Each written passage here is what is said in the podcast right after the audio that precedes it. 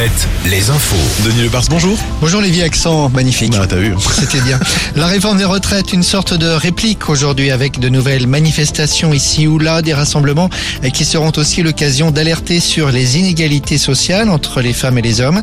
Des cortèges sont annoncés pour 15h40 à Angers, Cholet, Saumur. 15h40, c'est l'heure à laquelle euh, les femmes travaillent gratuitement en comparaison avec les salaires versés aux hommes.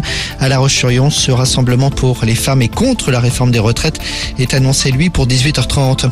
L'intersyndicale appelle par ailleurs à deux nouvelles journées de manifestation, samedi et la semaine prochaine, a priori le 15, mercredi. La grève, elle, continue dans certains secteurs, dans les raffineries notamment.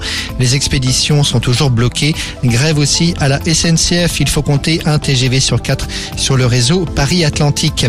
L'enquête sur le meurtre d'une infirmière la semaine dernière dans la Sarthe. Une femme de 50 ans retrouvée morte chez elle à une dizaine de kilomètres du Mans, à Coulon-sur-Gé. Un suspect a été placé en garde à vue. On sait simplement pour l'instant qu'il s'agit d'un homme euh, appartenant, je cite, au cercle relationnel de la victime. Un nouveau léger séisme la nuit dernière sur la côte vendéenne. Oui, il était 3h35 du matin, magnitude de 3.1, suffisant pour être ressenti localement, surtout la nuit. L'épicentre est situé près de l'Aiguillon, la Presqu'île.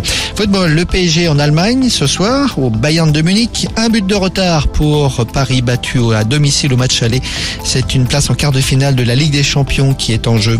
À Angers, le SCO n'a pas encore communiqué sur le nom du successeur d'Abdel Boisama au poste d'entraîneur.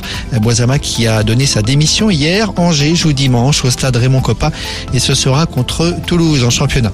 Et puis le basket, rappelons la défaite de Cholet d'un petit point en Coupe d'Europe hier soir contre les Ukrainiens de Kiev. Match retour mardi prochain à la Meilleray. Et là, c'est une place en demi-finale de Coupe d'Europe qui est en jeu. Bonne journée.